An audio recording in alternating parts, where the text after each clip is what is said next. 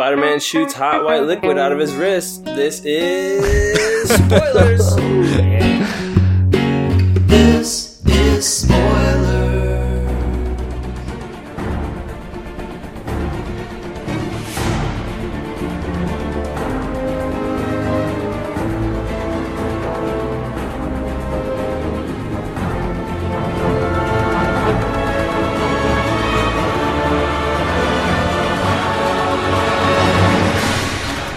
What's up, guys? Always a fun time. Welcome back to Spoilers. This is your boy PK, superhero correspondent PK.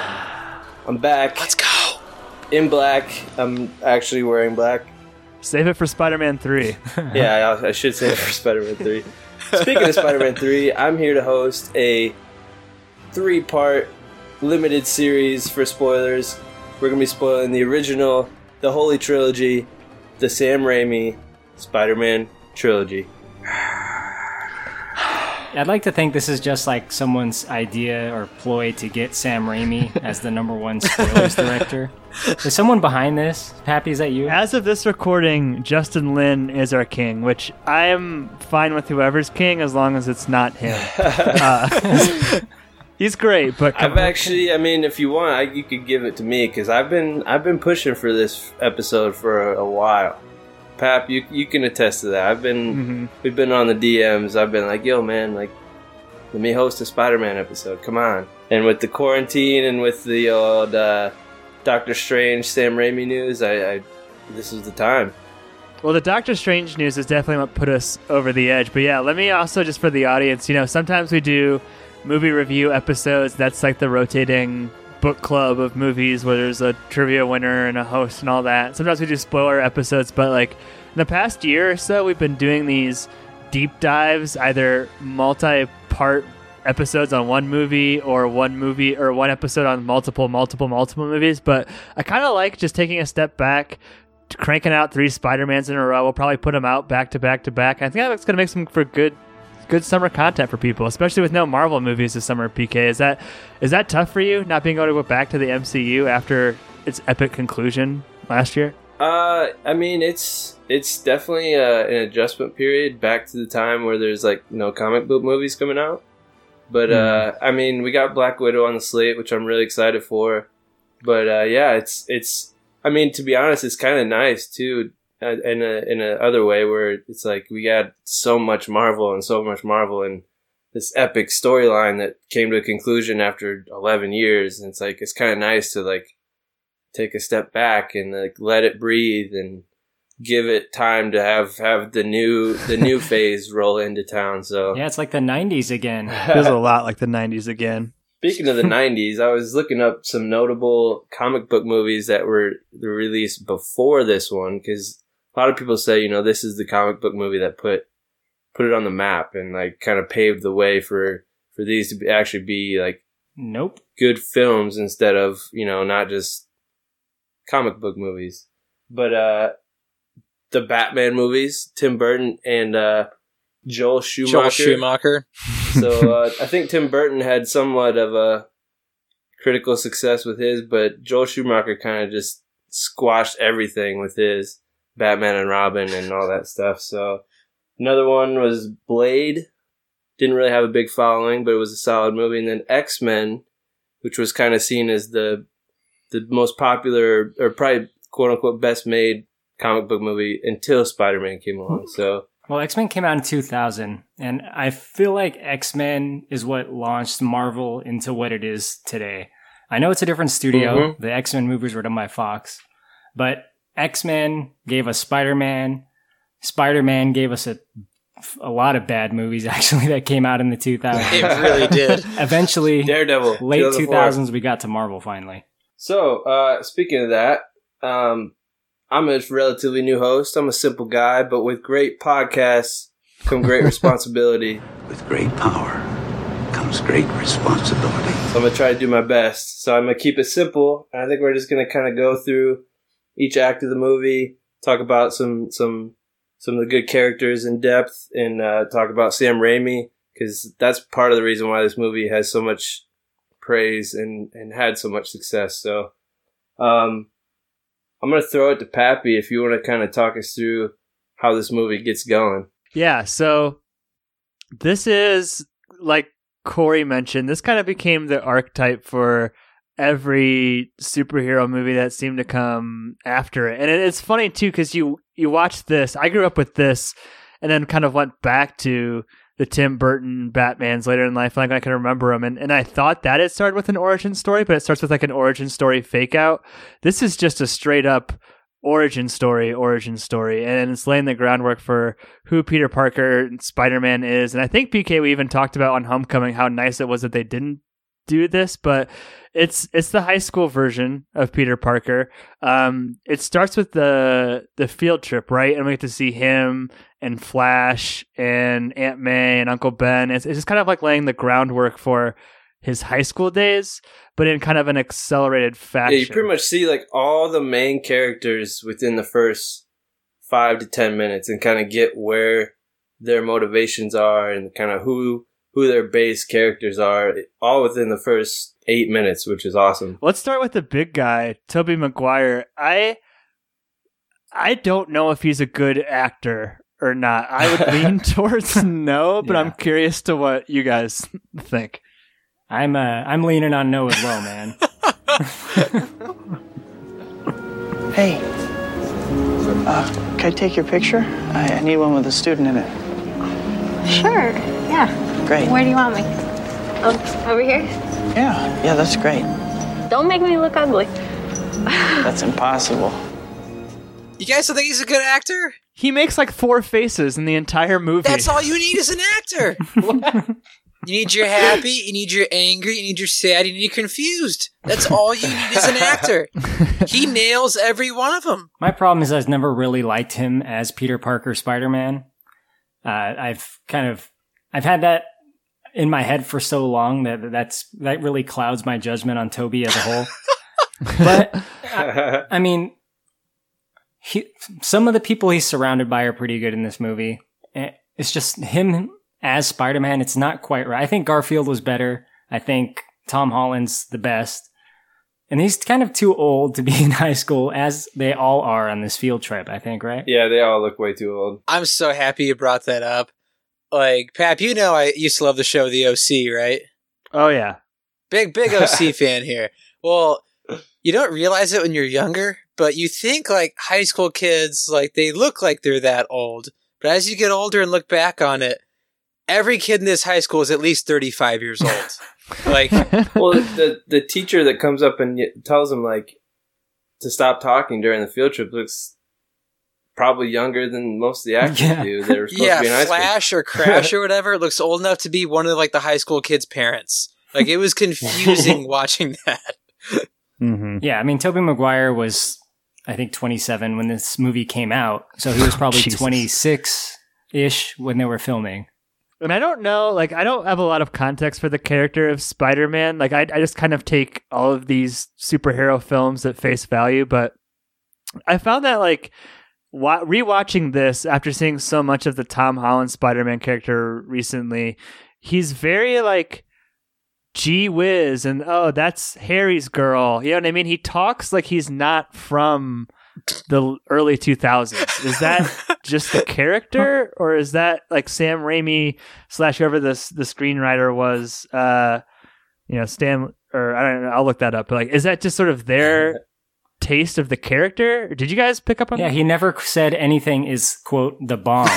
I think it's part of both. Like, and you know, you know, Spider Man's and Peter Parker has always been a nerd and, and shy, and he's he, you know, he's got this huge crush on Mary Jane, but doesn't know how to convey it, and and I, I just think it's partially Peter Parker as a character, but yeah, I mean, Sam Raimi could have have his own take. I mean, I've heard Sam Raimi is like a big comic book fan and a big Spider Man fan, so he might, you know, have some deeper insight and and might have seen something. But I also think they kind of went a different way from the comics a little bit. You know, like a lot of people complained about this movie that you know Spider Man didn't have enough quips and and stuff like that, like classic comic Spider Man did. But Mhm. if you look at it, if you look at it, like a lot of the situations where where Spider Man found himself in in this movie were more serious, and and you wouldn't find somebody taking the time to to make a quip. But there are times, like in the wrestling match, where he's up on the fence and talking shit to Bonesaw. Yeah, he's And, calling uh, him gay. Yeah, he's like, oh, that's a cute outfit your husband makes. That did not age well. Yeah, it's like ah, this is the the early 2000s. Never mind, I see it now. Hey, Freak Show! You're going nowhere! I got you for three minutes! Three minutes of playtime! time.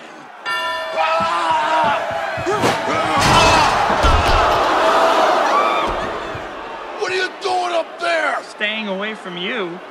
That's a cute outfit. Did your husband give it to you? One last thing too about Tobey Maguire. Have you guys seen the movie Molly's Game? Has anyone seen that? No. Oh, yeah. I, no, it's on Netflix now. I was very close to going to see it in theaters, didn't see it. Why? It's very long, but there's an asshole. It's based on a true story, and there's an actor in it. Tobey's in there. Yeah, there's an actor in it who's a huge asshole, and it's like they don't say it's Tobey Maguire, but then as soon as you Google it, it's like, yeah, this is 100% based on Tobey Maguire, and apparently he's just like the biggest dickbag in the world off oh, screen. Oh no. That's all. I just wanted to defame his name. I didn't really have a coherent point to go with that. I just wanted to talk shit about someone I don't know. All right, so after we get through the field trip, or during the field trip, uh, a pretty big plot point happens. He uh, he gets bit by a spider, which uh, is a pretty big deal in Spider-Man. So, Stevie, kind of what happens after he gets bit, and then if you want to kind of introduce the the counterpart, uh, his best friend Harry's father, Norman Osborn. What's he up to? Well, it's kind of a strange build-up too, because you have to think Mary Jane is like Rain Man, who literally walked into this scene, um, like five seconds into when the person said, "You know, we have fifteen, you know, spiders in this cage or, or these cases or whatever." And Mary Jane instantly goes, "There's 14. Like, there's absolutely no way she had enough time. But um, Peter gets bitten. He goes home. He's not feeling great.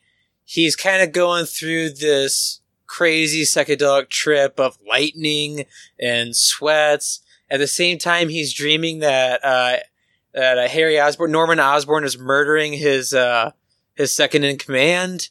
Um, but yeah, Peter wakes up and he is shredded. he is all of a sudden good looking in his eyes. And they also make kind of a quip that his dick has gotten larger through the night after being uh, bitten by a spider. big changes. Like it's it's kind of a strange sequence, but it's also kind of cool in the same way, I guess. But the one thing I do like that this movie does, and I think it's what makes Norman Osborn probably one of the coolest Spider-Man villains, is like they make it a point that Norman is kind of this fatherly character to Peter. And like he's always kind of encouraging him, he's always trying to pat him on the back.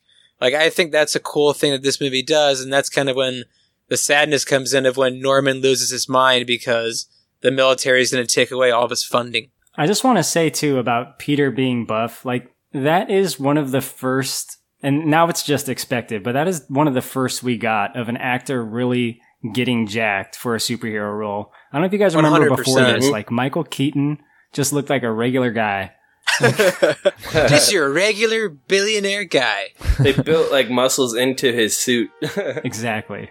What were you saying, Steve? Yeah, the the how he starts losing his mind, I think, is is an interesting uh, thing about the character, and he kind of has like a Jekyll and Hyde type uh, um arc for the Green Goblin. How he he like you said, the military or his board of directors is like, all right, you need to start human testing this stuff now, or within like a week, we're we're moving on, and you're gonna get shut down. So he's like, fuck it, I need to do this, so I'm gonna do it myself. And he ends up doing the human test, and he freaks out and he kills his partner, and then yeah, that starts fucking with his brain, and then he starts slowly descending into madness, which is mm-hmm. crazy because yeah, like you said, he is some sort of a father figure to Peter, which also develops some drama with Peter and Harry and his father because Harry kind of resents Peter for that. Slash, he's always looking for approval from his father, but he doesn't seem worthy enough because his father's always kind of talking down to him.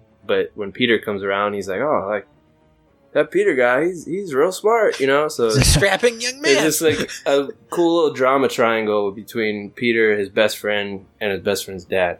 Hmm And it plays out really uh, well later in the movie too, like when Peter gets fired from his job and Willem Dafoe's like, uh, yeah, "I can get you a job," and Peter's like, "No, I think I'm gonna try photography." And Willem Dafoe's like, "I like that young man." You know what I mean? He's kind of like something that James Franco could never give him. And as much as I kind of shit on uh, Tobey Maguire's performance, I thought Dafoe is born to play this like Marvel villain. You know what I mean? Like I'm his glad face. you said that because.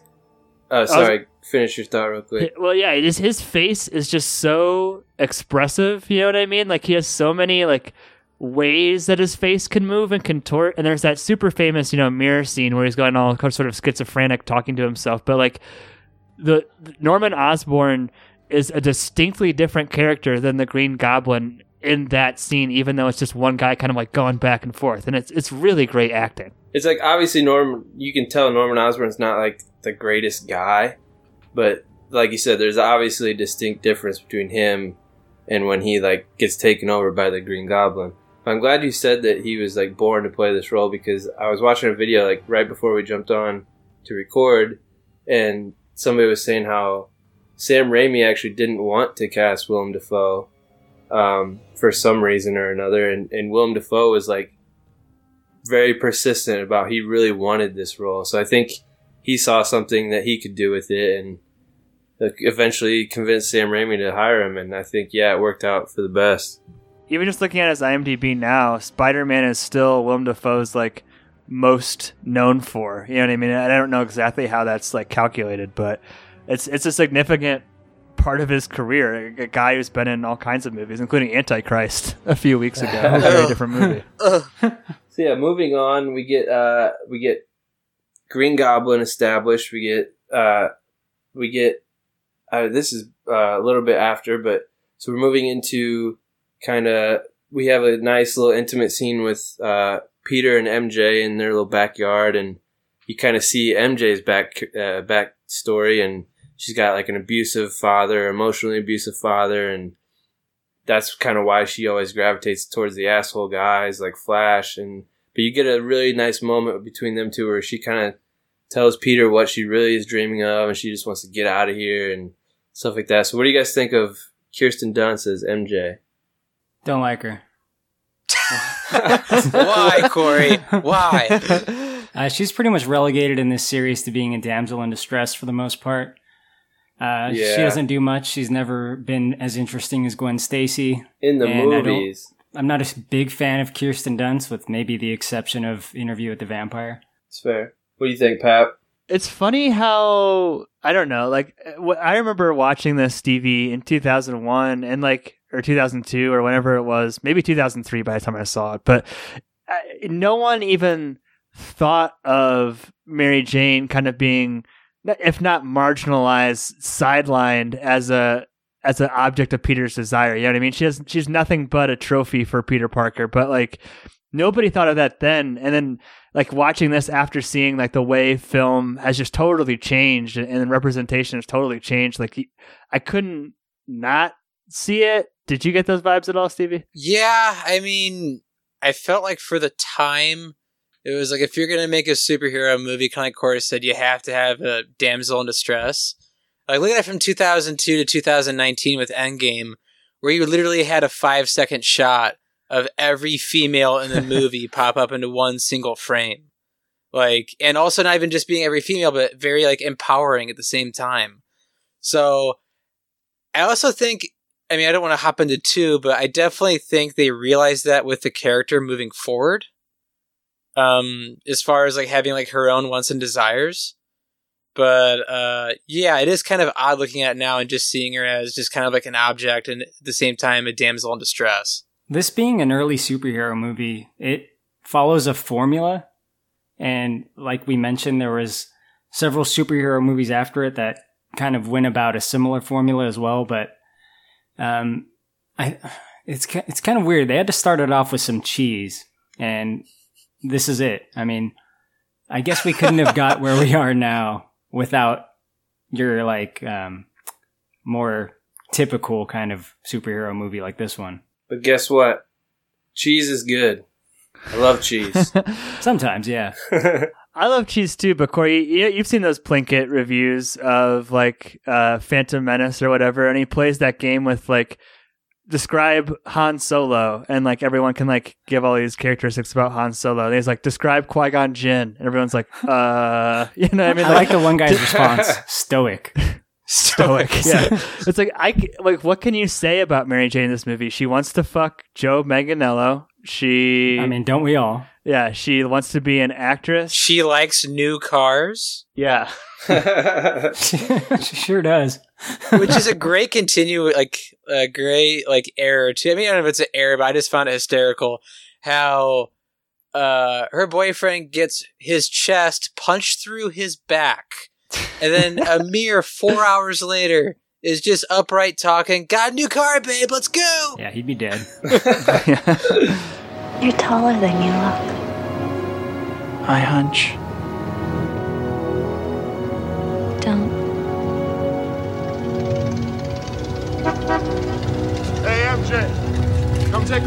My new birthday present. Come on. I gotta go. Bye. Oh my god, it's gorgeous! Yeah, right? Look at it! I'm in. I'm pretty tight, huh? So moving on, uh, we got two. Since you guys aren't a fan of Kirsten Dunst, we got two fantastic casting choices. Which I'm a terrible host. I didn't look up their names before, but Aunt May and Uncle Ben are like the quintessential uh, Aunt May and Uncle Ben in this movie. Like the the very like homey grandparent type uh, of character, and they just you just tell you can tell they gave Peter this like loving childhood and like kind of gave him the lessons that he needed to really become Spider-Man. And it all kind of starts with the with great power comes great responsibility speech slash scene, which is so good. Great power comes great responsibility. Yeah, it's very golden age comic-y. Um, I mean, it's fine for what it is. It's never really been my thing. It's, you know, it's the Kent family. It's the Wayne family. They're all, you know, very altruistic and perfect. And that's cool. They play that the way they should. Are Uncle May and Aunt Ben great Aunt May and great Uncle Ben? They're old. I've never understood that. They are very old. I've never understood it in my life. Like I, it'd be it'd make more sense if it was like his uncle's parents, Right. but like just I mean I don't get it. it kind of makes sense for the way Tobey Maguire looks. Like he looks old, but It seems like odd casting to me, but I do like the actor and actress a lot. Rosemary Harris and uh, Cliff Robertson. boom, Cliff, my guy. I feel like Cliff Robertson really. I think if you say Uncle Ben in cinema, I feel like he's the one that everyone goes to. oh yeah, I don't even remember who the other Uncle Ben. What was it? Martin Sheen, Martin mm-hmm. Sheen. Martin the Sheen Amazing Spider-Man. And just no Uncle Ben in the new Spider Man. and just zero Uncle Ben. All right, so we get done with the Uncle Ben scene. With great power comes great responsibility. Great power comes great responsibility. Peter says basically, "Fuck you, you're not my dad," and he goes to fight Randy Macho Man Savage, aka Bonesaw. So what happens there? Well, I mean, it is Macho Man Randy Savage as another wrestler, Bonesaw. It's a strange wrestler choice, I think, because he's like a prominent wrestler from the 90s, 80s era. and this is like- WCW. so this is kind of already pretty old. But anyway, uh, Peter is in a wrestling match. He has designed a ghetto costume for himself, and he is coming out being introduced by Bruce Campbell as yes! the human spider. Name's Ash. Housewares. And Bruce Campbell is friends with Sam Raimi, I guess, from uh, all the Evil Dead stuff, right? Yeah, they're like best friends. That was such a great cameo. That makes me so happy to see Bruce Campbell in there. he may or may not be in Spider-Man 2. We'll find out next week. Well, uh, can I talk uh, on that point a little bit? Go for it. Please. On we talked about this on Big Dumb Movie when we did Spider-Man Three, but um, Bruce Campbell has cameos in each of the Sam Raimi Spider-Man movies, and there was going to be a fourth that never got made, uh, very famously. And uh, Bruce Campbell was going to be Mysterio in that one. I guess the idea was they were kind of setting up the pieces that he was like showing up here and there in Peter's life as these figures that um, I don't know had sig- small but significant roles in uh, how his future was shaped. That would have been right around the time that he left me hanging at a bar in Michigan when he told me, "Let me finish my dinner and I'll come talk." And he went out the back entrance. Huh? Damn. Karma. Karma. Classic move. so Spider Man, or aka the Human Spider, uh, takes on this guy, and he's supposed to to last three minutes. I got you for three minutes. Story of my Uh, life. and Yeah. he, uh, I was gonna say we all know how hard it is to last for three minutes, right? oh and of course, story of our lives, he doesn't last three minutes. He lasts like maybe two. So he's supposed to get three grand to, to so he can buy a new car to impress MJ. And the guy, the the ridiculous promoter, instead of since he didn't last one more minute, he gave him one hundred dollars instead of three thousand. And Peter gets upset.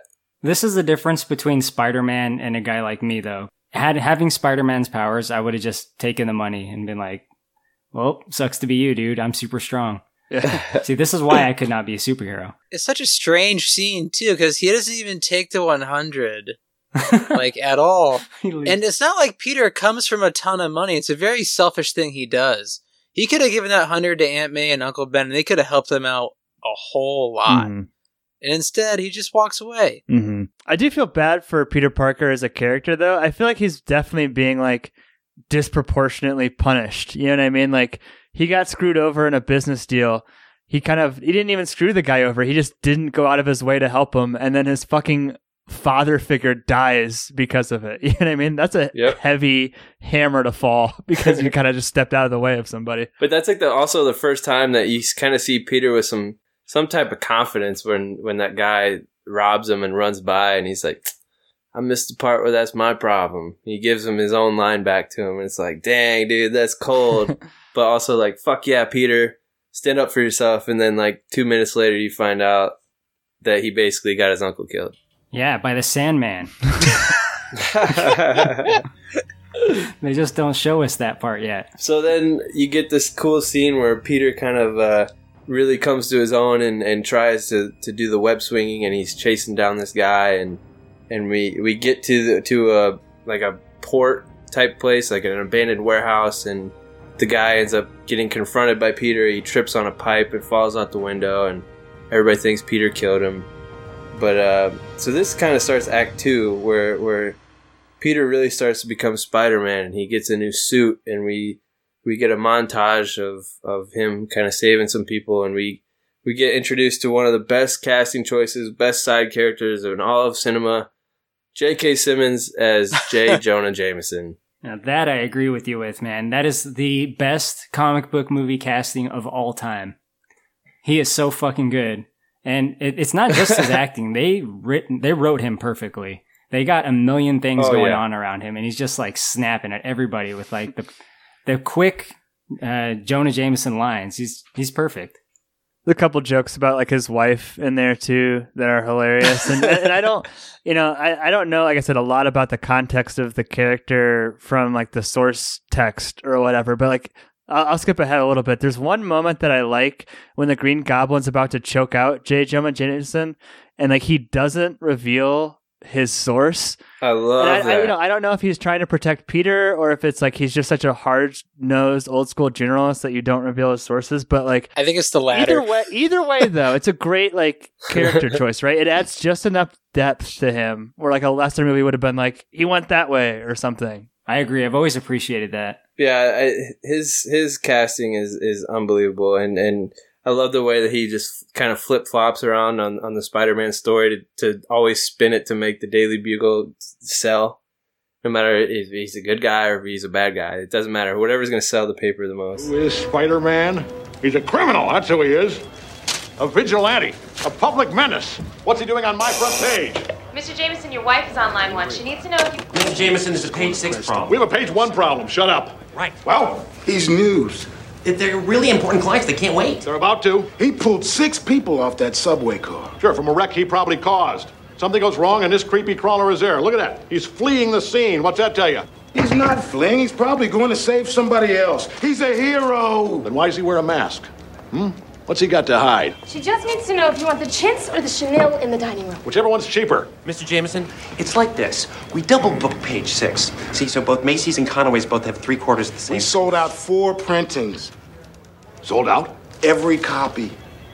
Tomorrow morning, Spider-Man, page one with a decent picture this time. Move Conway to page seven. There's a problem with page I make it page eight and give him 10% off. I make it 5%. That can't be done. Get out of here! But yeah, you get you get Peter hired on as like a freelance photographer for Spider Man, and then which starts to cause kind of problems because like people like how would he get those like the thing that bothers me about that is is the photos he was taking. He's taking photos like literally of him crawling on the side of a skyscraper. Like how the fuck would you get up there? Yeah, the, the the camera is clearly on the side of the building. it's like not ground level. I was noticing that this time around as well. He's not even trying to hide the fact that it's a setup camera. Like you get the scene where he like you see the the camera webbed up to like a light pole, which is cool. But then yeah, you get the ones where he's literally like on the Empire State Building, like and it's like oh like he's wearing a GoPro basically. It's like get the fuck out of here.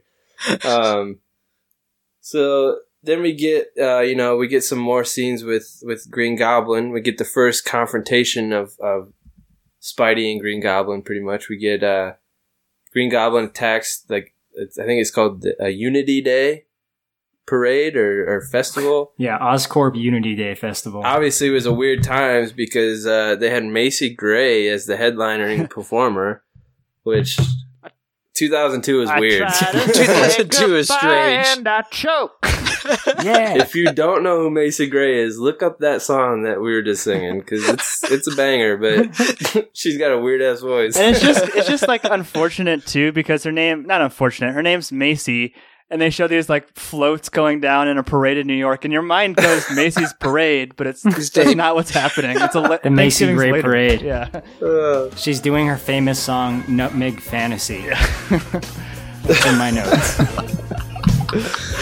so we get we get kind of the first real introduction to the ruthlessness of the Green Goblin when he comes in and throws a grenade at his board of directors, and they just straight up vaporize into skeletons and then into dust. it turns Like, them into cartoon skeletons. It's pretty funny, actually. it was weird. It was like kind of violent, but kind of cartoony at the same time. So I was like, I don't know how to feel about that. it that. looks too stupid to be violent. I have a, Corey, I have a question for you. You're Yeah. you're significantly older than the rest of us on the podcast. You're around Yeah, Josh's I'm 63. Josh's age. Yeah, You're not far from filing for retirement. um, I think it's more pointed later in the movie when they're all on the bridge and the New York the New Yorkers all come together and they say, "You mess with one of us, you mess with all of us." But like, wasn't it kind of weird at the time? I think I even like remember this being kind of weird, seeing what's like tantamount to a terrorist attack in New York City, like months after 9-11. Do you do you remember that? Uh, no, actually, I'm sorry. Well, Uh, yeah, I didn't put the pieces together at the time. My my small 15 year old brain wasn't wasn't doing that kind of thinking. I think there was like shots of the World Trade Center that were edited out, though, if I'm not mistaken. Yes, quite famously, uh, the the teaser trailer, the original one, which is different footage not used in this movie, was Spider Man thwarting a robbery wherein he caught the helicopters, the helicopter of the robbers in a web between the twin towers. Crazy. But yeah, to go back to the the Macy's So- parade thing, PK, the part that always stands out for me is that brain dead Billy kid who almost gets squished by the thing. They're just staring. It's like, move, kid. oh man, and and a lot of parts about the scene too that I like. I mean, the CGI in this movie doesn't hold up that great. I mean, I'm sure at the time it was it was like top notch or at least not noticeably bad. But um, one th- one thing I liked about Sam Raimi is that he did a lot of this stuff in camera and practical and and there's one scene where I think it's in this Unity scene where yeah. He, the Green Goblin kicks Spider Man in the chest, and he just you can tell it's a wire, but it's so cool. He flies like fifty feet back, and he slams into a freaking light pole, and it falls down. You can tell it's super heavy, and it's just I love the fact that he used as much practical effects and, and camera moves as he could. But uh, yeah, and then we get a couple more uh, fights between the Green Goblin and Spider Man. We get one where he's kind of trying to rescue people out of a fire. He disguises himself as an old lady. We get one where, where like you said earlier, where Green Goblin attacks the Daily Bugle and he's choking out J. Jonah Jameson, and then he ends up gassing Spider Man, and they have this cool conversation on the roof. And Stevie, do you kind of want to talk about that and and kind of see where Green Goblin's trying to kind of like recruit Spider Man almost? He's trying to recruit him. He's pretty much trying to tell him like him and himself are different. They are exceptional. They are better than the mere peons that live in the city. And it doesn't make sense for him to serve the people that really don't give a damn about Spider Man. And so I was always confused. Why didn't he rip off his mask? I don't know. Yeah. I don't know. That that's that's bothersome to me. I mean, I feel like that's I mean, anyone call it a plot hole. I guess it's gamesmanship if you want, you know, not know your enemy, I guess, but it really would have taken a mere like two seconds to be like when he's knocked out, like, I wonder who this cat is. You know, it could be my son for all I know. Yeah, I think he was he was trying to give faith to Spider Man to be like, all right, I think this kid's gonna come to my side, and if if he doesn't, then I'll fucking kill him, and I know who or where he, where to find him and stuff. But Yeah, and PK, I have a question for you. what up? I th- like I think what sets this movie apart from like its kind of predecessors is the swinging and flying throughout the city. I think still looks really strong for a movie that came out in 2002. Dude, it looks so good. If that wasn't in this movie, would this movie be still kind of highly heralded as it is? Because Uh, there's a lot of it in this movie. Maybe not like as high as heralded as it is, but I think it'd still be like up there. Because I mean, part of the movie, the reason the movie's uh like successful is like you know, I mean, say what you want about Tobey Maguire and and stuff, but like the character of him as Peter Parker and Spider Man is is well done and well fleshed out, and then the conflict with the Green Goblin and everything, but. Yeah, like that's kind of goes back to the camera movements and in in camera Mhm. stuff about Sam Raimi that I love. Like there's one shot specifically where it's like Spider-Man swinging down and he's like right in between the cars and he goes right back up. But it's like you can tell it's literally an actual camera movement swinging down on top of a street full of cabs, full of cars in Manhattan, and then it's like they just CGI'd Spider-Man in there. It's like Yeah. at this day and age, like how many cameras or how many directors are actually going to take the time to do all that shit and make it really look like you're swinging with him and stuff? Which I guess you don't need to do it now, but I thought that was just a su- like super cool idea and, and execution of the idea. So, like to answer your question, I guess I don't think it would take away from it too much, but I definitely think it added a lot. Me too. So then we move on a little bit. We get uh the famous kiss uh, between Tobey Maguire and Kirsten Dunst and Spider Man and Mary Jane. The upside down kiss, which has like been parodied how many times now in movies and TV shows. It's weird how sticky that moment is. Like anytime I mean, yeah, like anytime you see anything like similar to that, like or even if you just like kiss your partner at a weird angle, Spider-Man kiss like comes up. It, it's just a part of the zeitgeist. it's it's it's so famous. Exactly. It is. I think it won uh, like a MTV Best Kiss Award that year. I remember seeing that on TV. Hey, I'm not One surprised. hundred percent did. And to our younger audience out there, you have no idea how massive this kiss was when it came out. Like you guys said, it was everywhere. I mean, he was upside down. Like, come on. You see full full on Kirsten Dunst nipple too in the rain. I don't know if you boys noticed that, but Hardcore. prominent. No, no, not at all. No, I did as a 10 year old boy. Let me tell you that. The thing that struck me this time about that whole scene was more leading up to it when she's rescued by Spider Man because she is getting a, mugged by some like 80s cholos, which the, the, the likes of which I haven't seen since like American Me. So there's that. even even Mary Jane like, acknowledges that she's like, "Oh, I think I have a superhero stalker." Like, it's kind of weird, but uh, so yeah, the, like after that little scene I mentioned a little bit ago with the the Green Goblin and the fire and him pretending to be an old lady, uh, there goes a little fight scene and, and Peter gets cut on his arm, and then we we move on to a Thanksgiving scene, which is possibly the, one of the best scenes in the movie where we get a uh, a cool tension moment where they they almost discover Peter in his room and he's like cleans the ceiling real quick and then we actually do get the discovery of Norman figures out that Peter Parker is Spider Man. So did Norman get bionic hearing when he kind of lost to his hear mind? one drop of blood fall He might have. eight to feet. hear one drop of single blood. What do you mean? It was loud when I heard it. yeah, uh, you're right, PK. Though it is kind of this. There's a lot of moving parts coming together for the fact that it's like Mary Jane, Harry, Peter in the same room, Norman, Harry in the same room, Norman, Harry, Peter in the same room. It's kind of all these things coming together of just build up and tension. Eventually, just blows up when I am. Okay, explain this to me. How did Norman know that it was his cut that he gave to Peter? I guess it has to be the location of the wound, right? Did he know during the throes of battle? Oh, Right I on his cut him forearm. That's like, true. Yeah, I don't right know. on his forearm, and it looks like that exactly. The thing that's like, I, I feel like Norman's behavior is so erratic during the scene. I probably would have come to the conclusion this guy might be the Green Goblin by the way he's acting. he's, he's out of control. Is this motherfucker the Green Goblin? Yeah. yeah, that that look he gives Aunt May when she smacks his hand when he's reaching in the thing. He's like, he's about to kill Yeah. him. No, no. I thought, With the knife. thought it was like overly sexual when he was licking his fingers, looking at her.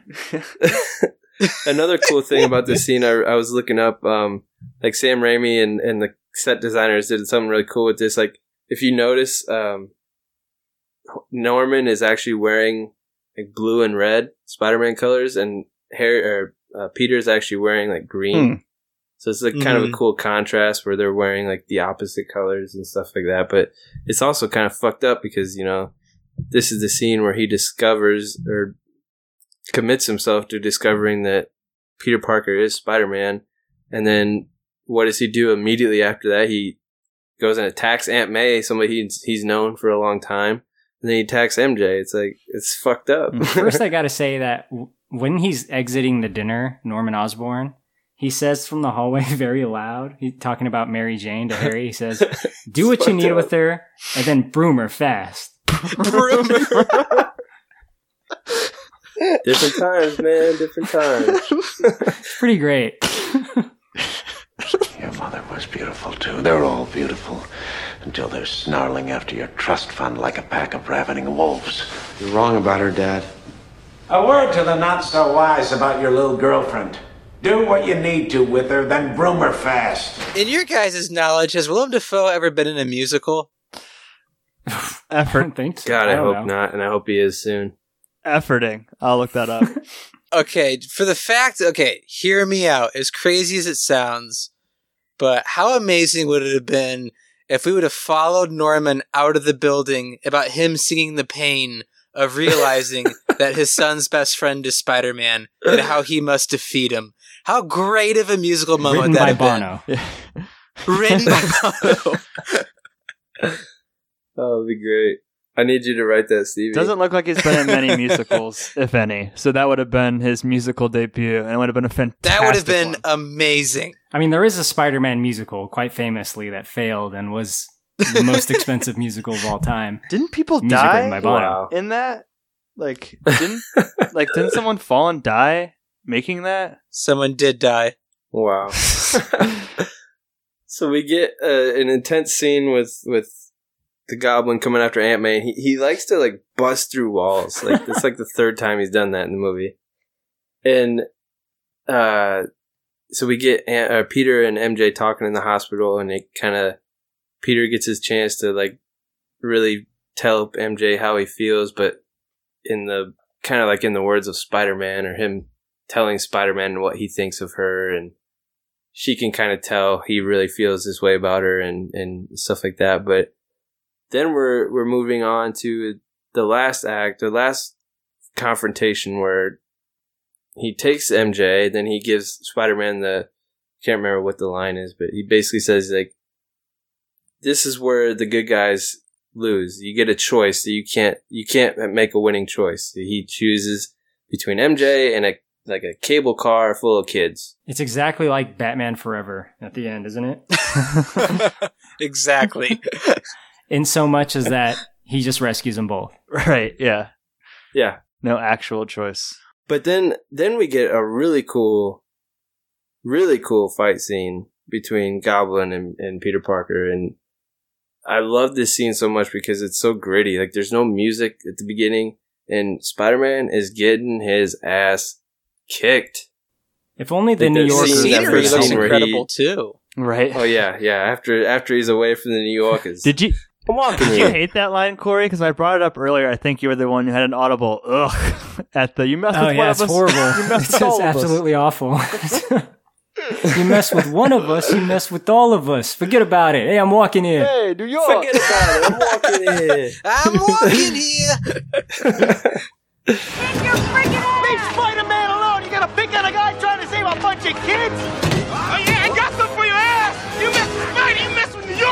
Mess with one of us, you mess with all of us! It's so corny. It's funny though. I mean, one thing though that I did like that they did with like New York and everything in this movie is like it did feel like alive. Like you know, there's there's that montage scene where it's like almost like goes into like a documentary style where where it's like they're interviewing random people on the He streets. stinks, and I don't like him. it's Was Jim bit- Norton famous when this movie happened? bunch of different casts and characters, and you got the guys singing like a homeless dude version of the Spider-Man song, the classic song, and and then like there's a bunch of scenes where like in the background, if you look in the background, there's like a shit ton of extras in like every scene, which I think it was like is way better than actually throwing it on a green screen like they do nowadays. So, but yeah, what do you guys think of that final fight between Spider-Man and the Green Goblin? I thought it was probably the strongest part of the whole Mhm. movie. Just for the fact that I mean the scenery and the lighting in that in those scenes looked incredible. And kinda like you said, PK, there's no dialogue outside of screams and grunts, and there's also no music. Mm-hmm. And so without music, you really don't know what kind of footing your hero or your villain are really on. And so I thought that was a really neat thing that Sam Raimi did by leaving all music out of it. And just, you know, with Peter getting thrown through walls, you the know, none of his burn off and yeah, none off, of his that's old so tricks cool. working. Like I thought this was probably the accumulation of like the strongest part of the whole movie. Mm-hmm. Yeah. This is back when the sound categories were just one category, best sound. They didn't differentiate between best mix or best effects. And I, and I think like like the sound that the web makes, like when it's being strained, you know what I mean? It has almost a metallic, like interesting, like hard sound. Like you understand like how hard of a material it is. Like that's great. But I, but I think the most iconic sound from this whole fight is Willem Dafoe going, "Oh." Right before he gets impaled. Oh. it's so funny. Godspeed, Spider-Man. I love it so much, and like you said, it's it's the perfect amount of cheese. Like that makes me laugh so hard. It's not taking itself too seriously. It's a great way to dispatch a villain in a superhero movie. and it's so fast. Like it's like right before the thing would have stabbed him. So it's like, it's like, would he really have time to say that? But it's like, yeah, it's it's it's the perfect amount of cheese. And I I mm-hmm. love the scene or the line like right before that where you know Norman's trying to talk his way out of it and saying he's like I've been like a father to you, and that's when Peter finally like completes his arc as like a shitty teenager grown into a man. Where he's like, you know, like I have a father. His name is Ben Parker all that stuff. And I, I love that. He was my grandpa. I have a father. He's my great uncle's he was cousins, brothers, half brother. It's great. He was my grandpa's brother.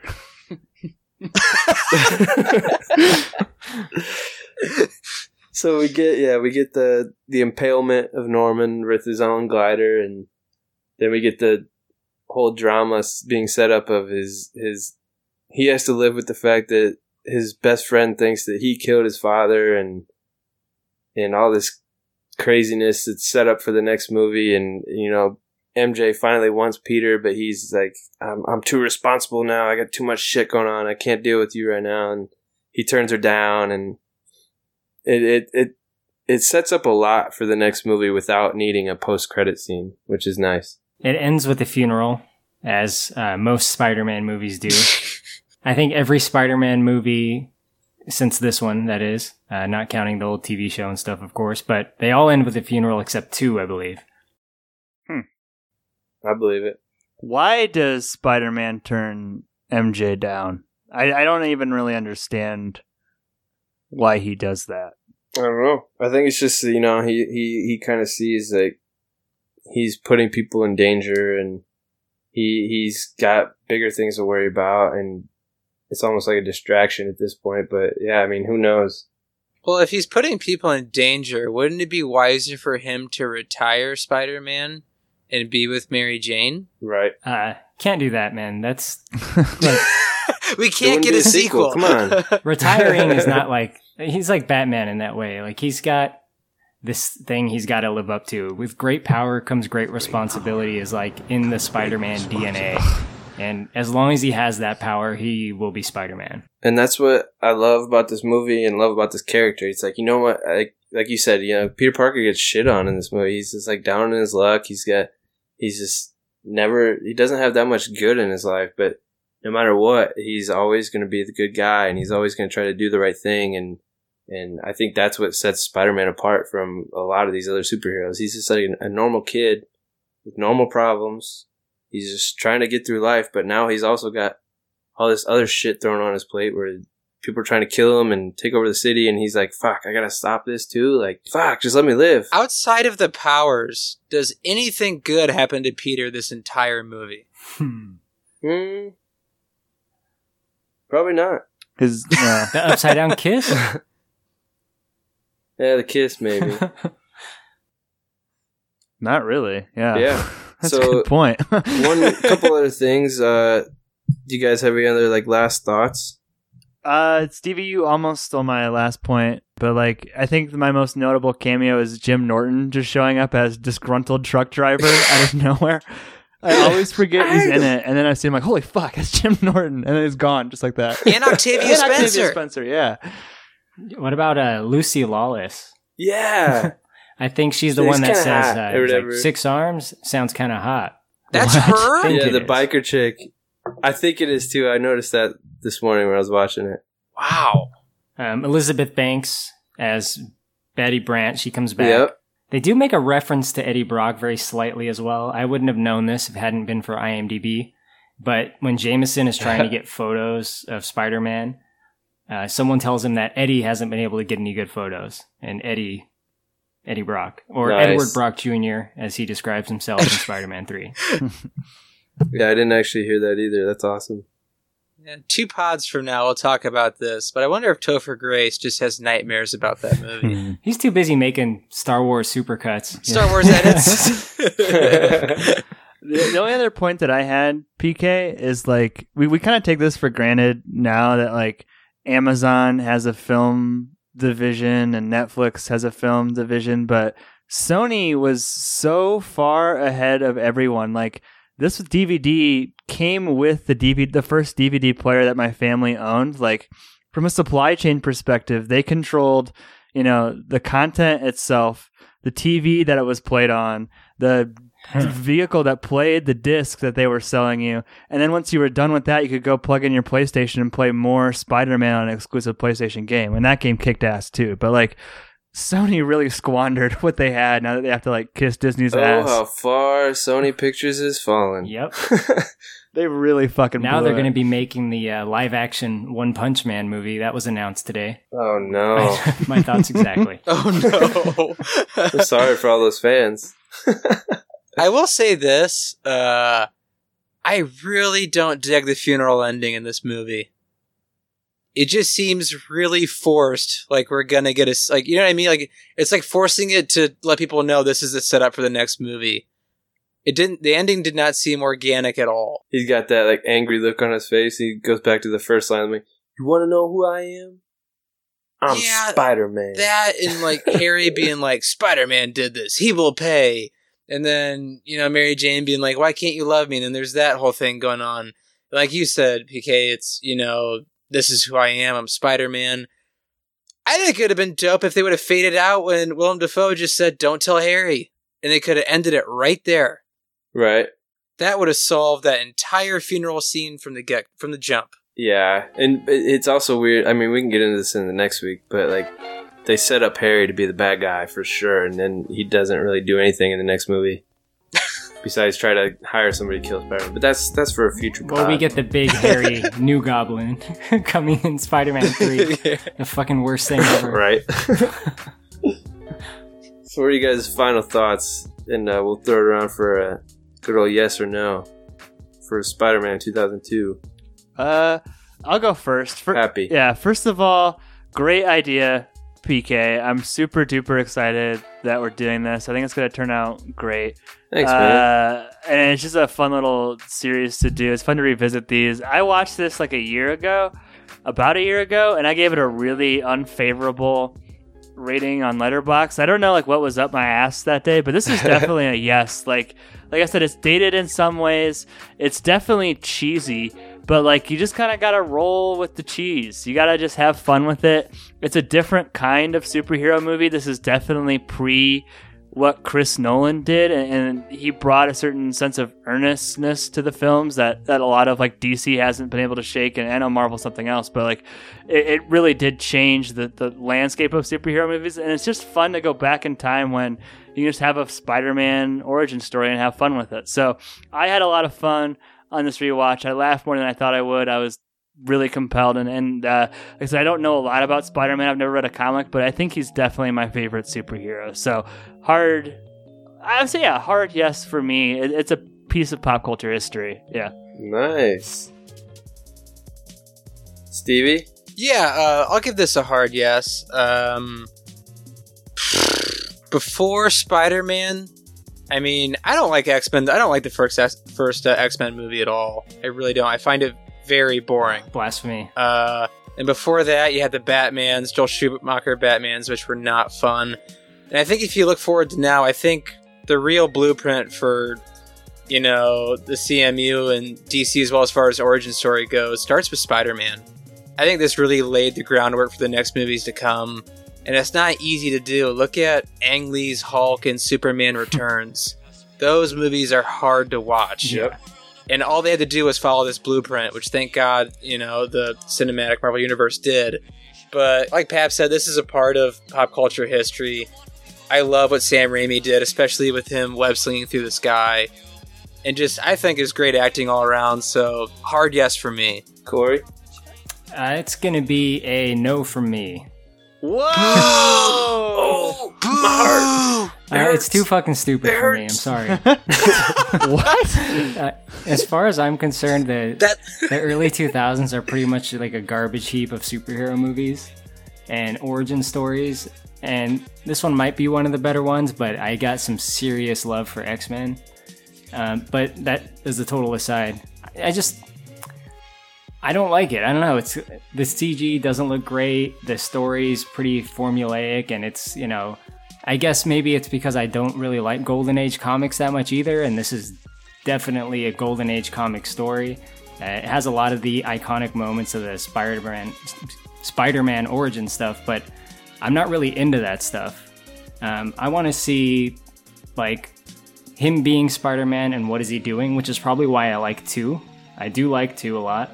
Um, three obviously has its own problems, but for what this one is, it's just it's, it's too fucking hokey for me. Wow. That's a fair, it's a fair judgment, but I'm gonna disagree, my friend.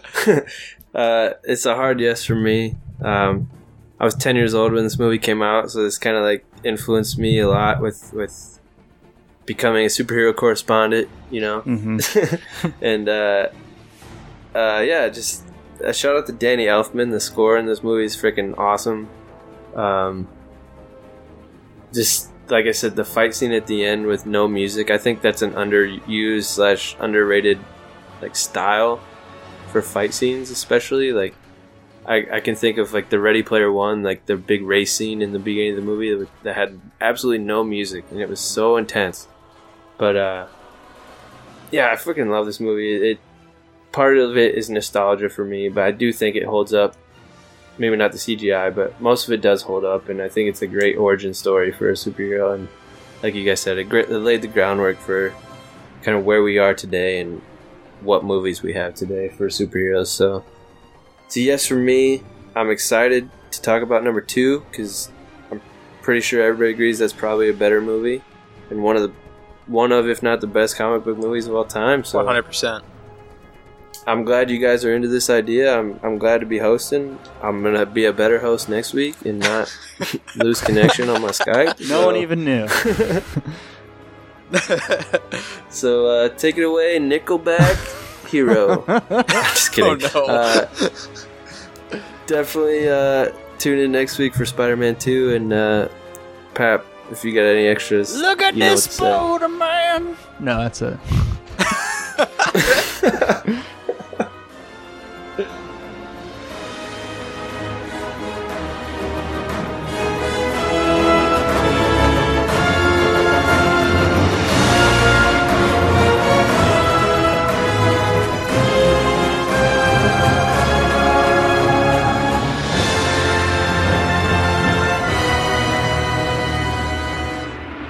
Spoiler Man here.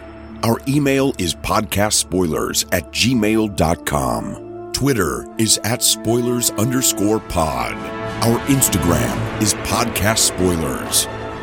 It's lit.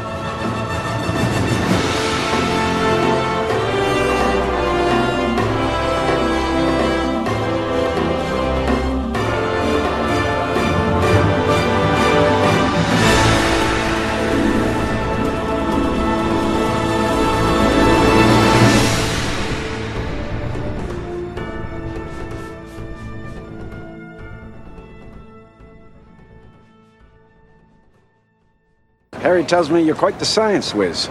You know, I'm something of a Spoiler Man. myself.